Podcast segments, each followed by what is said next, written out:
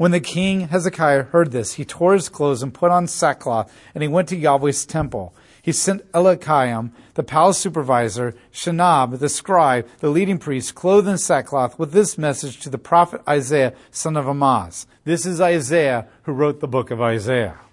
This is what Hezekiah says. This is the day of distress, insults, and humiliation, as when a baby is ready to leave the birth canal, but the mother lacks the strength to push it through. Perhaps Yahweh, your God, will hear all these things the chief adviser has spoken on behalf of his master, the king of Assyria, who sent him to taunt the living God.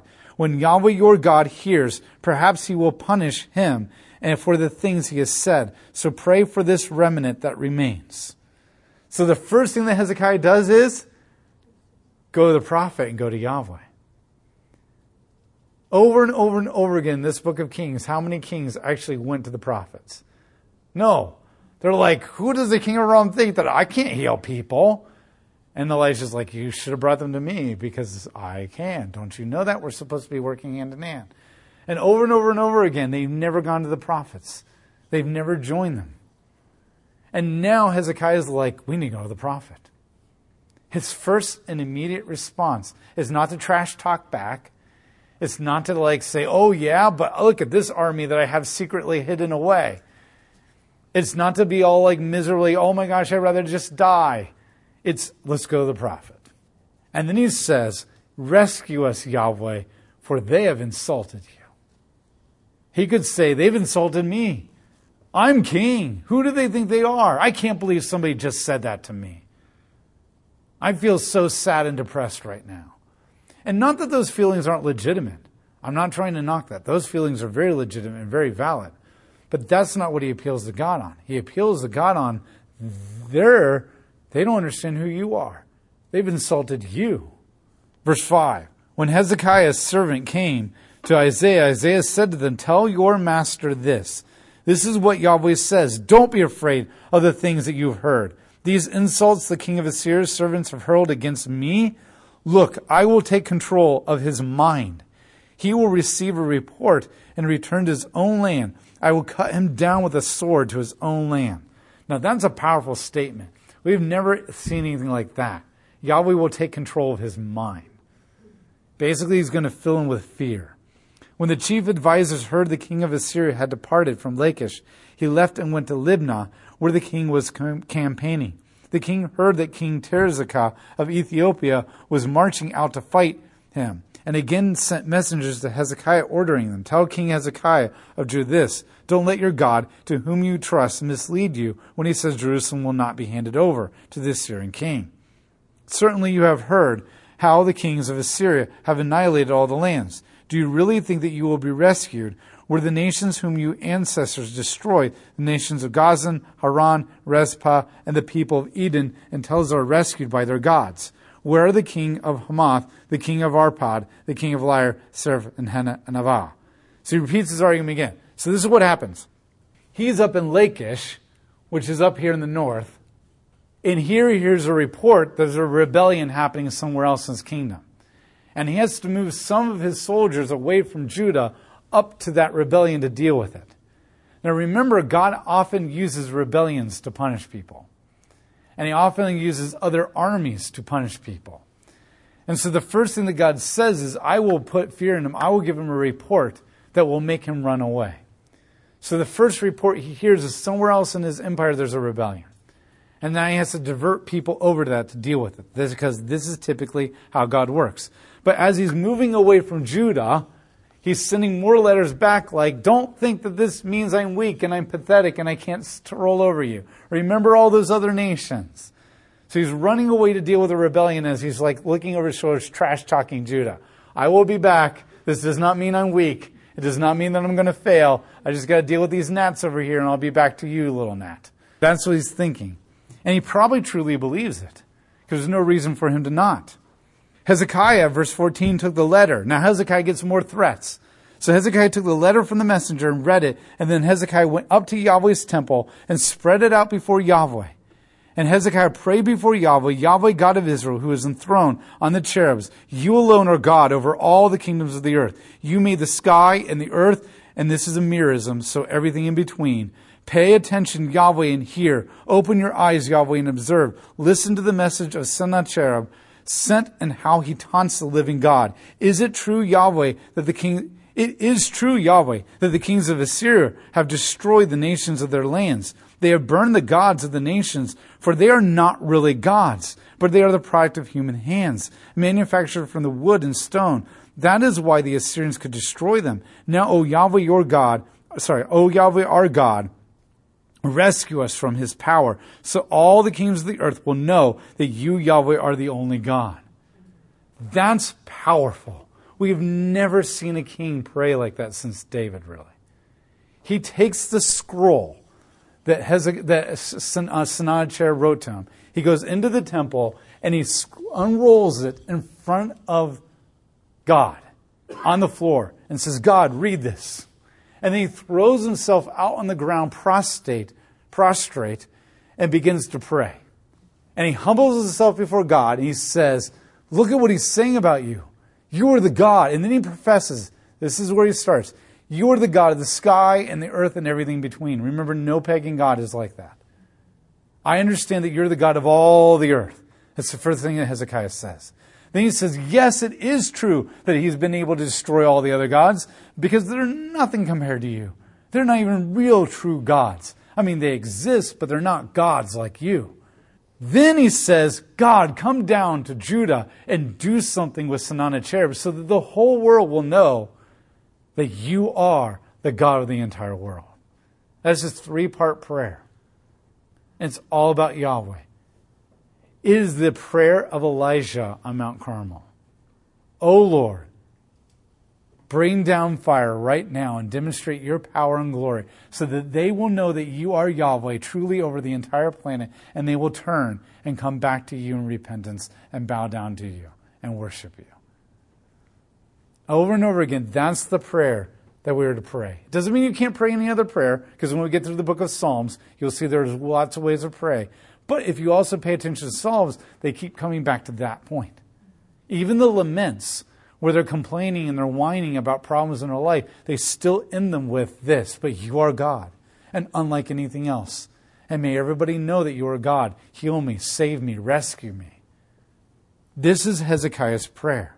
Verse 20 Isaiah, son of Amoz, sent this message to Hezekiah. This is what Yahweh, the God of Israel, says. I have heard your prayer concerning King Sennacherib of Assyria. This is what Yahweh says about him.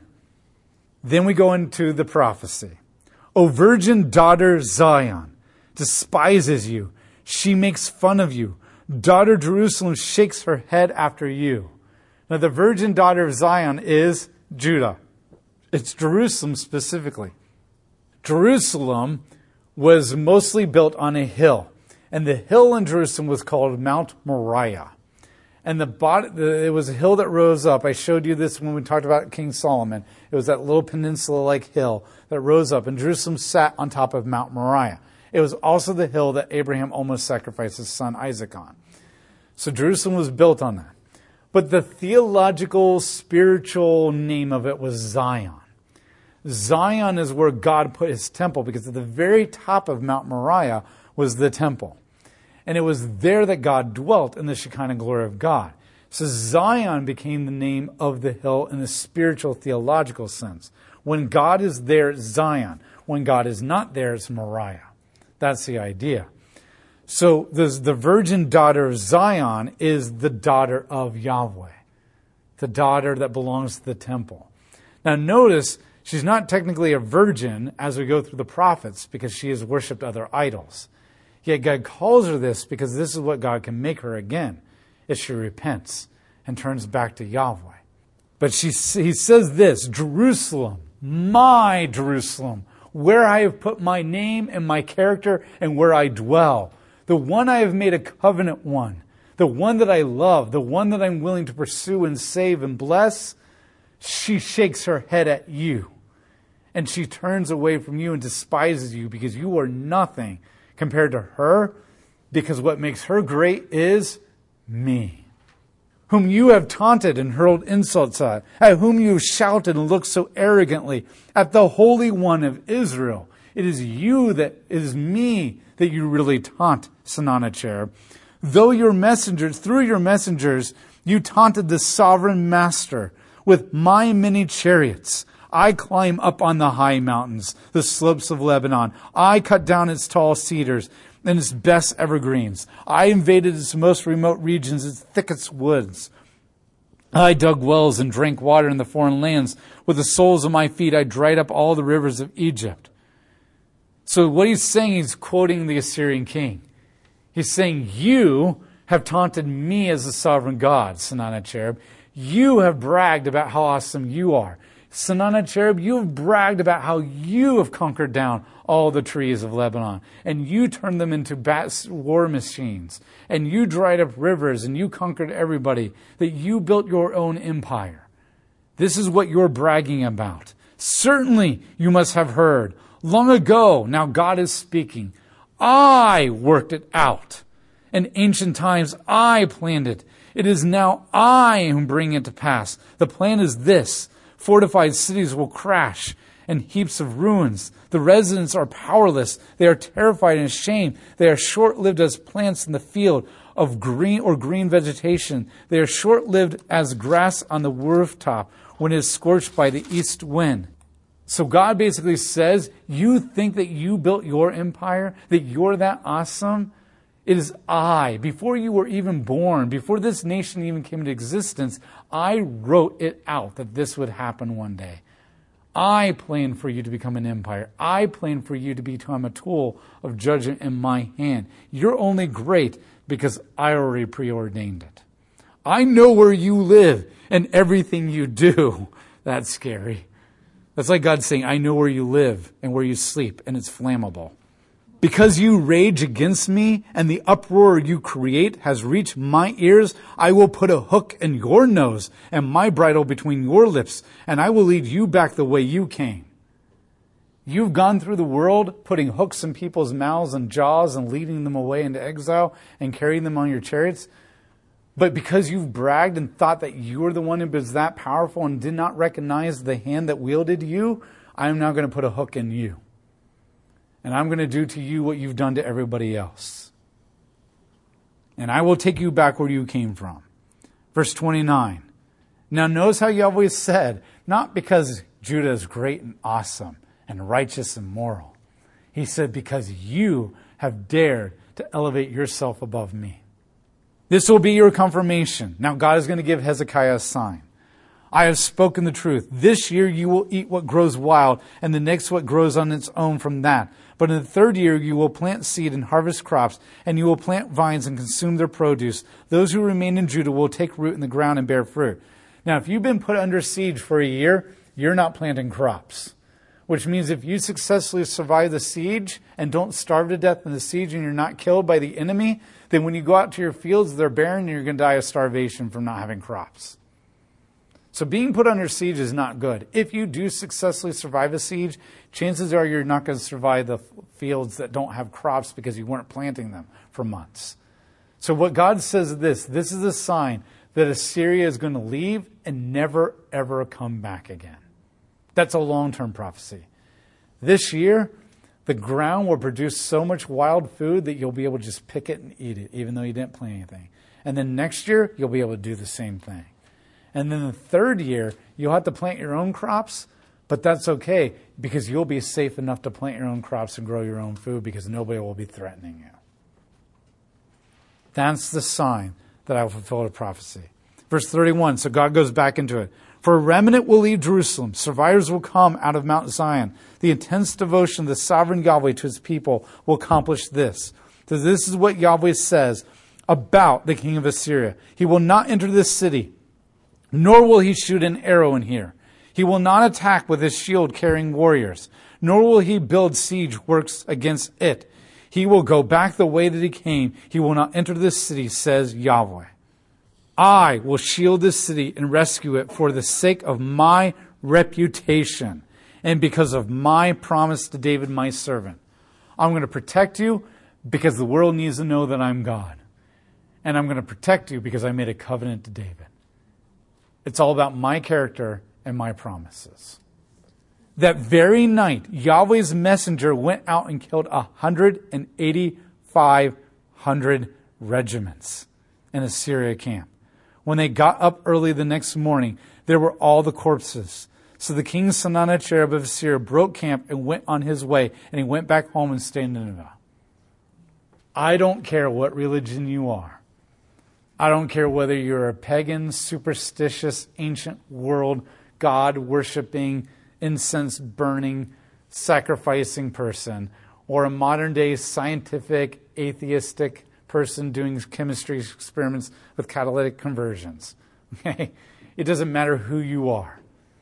If you've got an army that exceeds 200,000 and 185 of them die in the middle of the night in their sleep and wake up, you would be freaked out.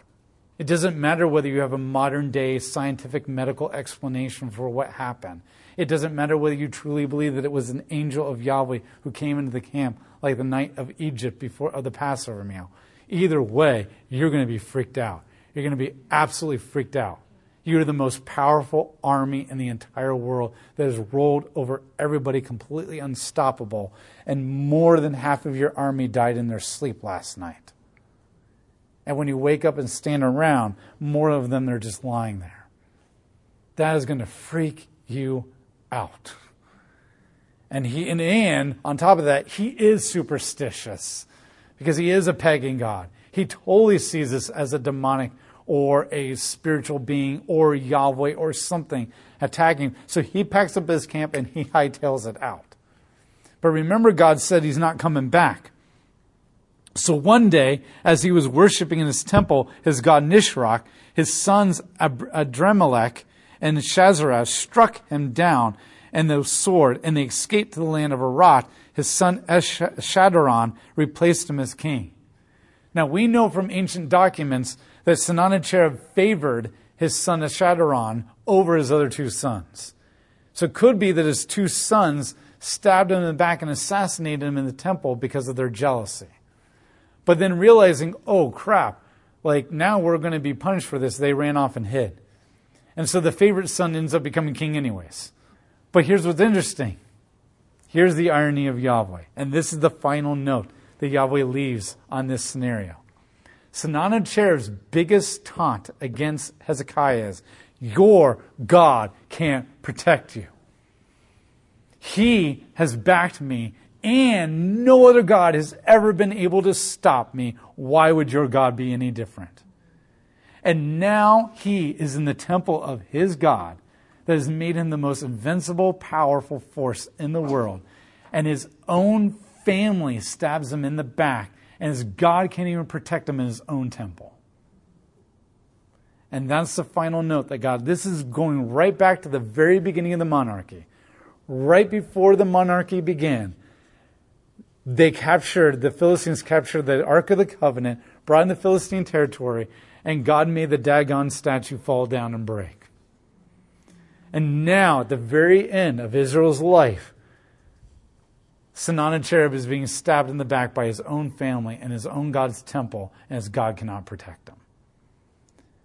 And God is making it very clear I am the only God. I am the only God, the only true God. This is what it means to trust and hope and pray when the whole world around you is pagan. Hezekiah is a great example for us today in our culture. All of Israel has abandoned Yahweh. Most of Judah has abandoned Yahweh. The pagan nations are pressing in, ready to kill the people of God. And yet Hezekiah doesn't freak out. He doesn't blame the world. He doesn't try to create another program to fix the problem. He just merely throws the scroll out before God and says, Here's all the news. Here's Time Magazine. Here's Newsweek Magazine. Here's what's happening in China and Russia. Here's what's happening in America. Here's all my fears. And he does exactly what Chronicles says. He humbles himself before Yahweh and cries out to him. And he says, This isn't about us. This isn't about injustice. This is about you are not known to the world. And the world is not in an amazing relationship with you, experiencing your blessings. And they're insulting you and making fun of you and mocking you in movies and music videos and in the media. And it's because we have failed to really make you known. And so we're asking you today, God, show up and do something so amazing and so powerful in our nation that the whole world will know that you're the only legitimate God. And rescue us and reestablish yourself again. And God responds and says, I want my children to know me. And I want them to all be in a Deuteronomic, loving, relational, covenant relationship with me. And I'm going to step in and I'm going to smash the enemies, not because you hate them and you don't like them or because it's unjust, but because they will need to come to me and have a relationship with me. And this is how we handle the world. And I'm not saying this is the only thing, okay? This is not like an exhaustive, comprehensive commentary on how to handle our culture today. This is the key foundational thing. What we need to do is come together as believers in prayer and then ask, what is it that we do beyond that? How do we become the image of God? How do we be live this out? Through the guidance of the Holy Spirit. So, not saying that this is the comprehensive solution to our culture. I'm saying it's the foundational heart starting place to the answer to our culture. If we can start here in our hearts, then all programs and all revivals will succeed because our hearts will be right and our intentions and motivations for the glory of God will be right. But first, we need to humble ourselves, confess our sins, and repent of the mistakes that we've made as a church, and then surrender ourselves to Yahweh and understand what it's really truly about, and it's His glory and not our glory, before we can even begin to hope to see any kind of revival.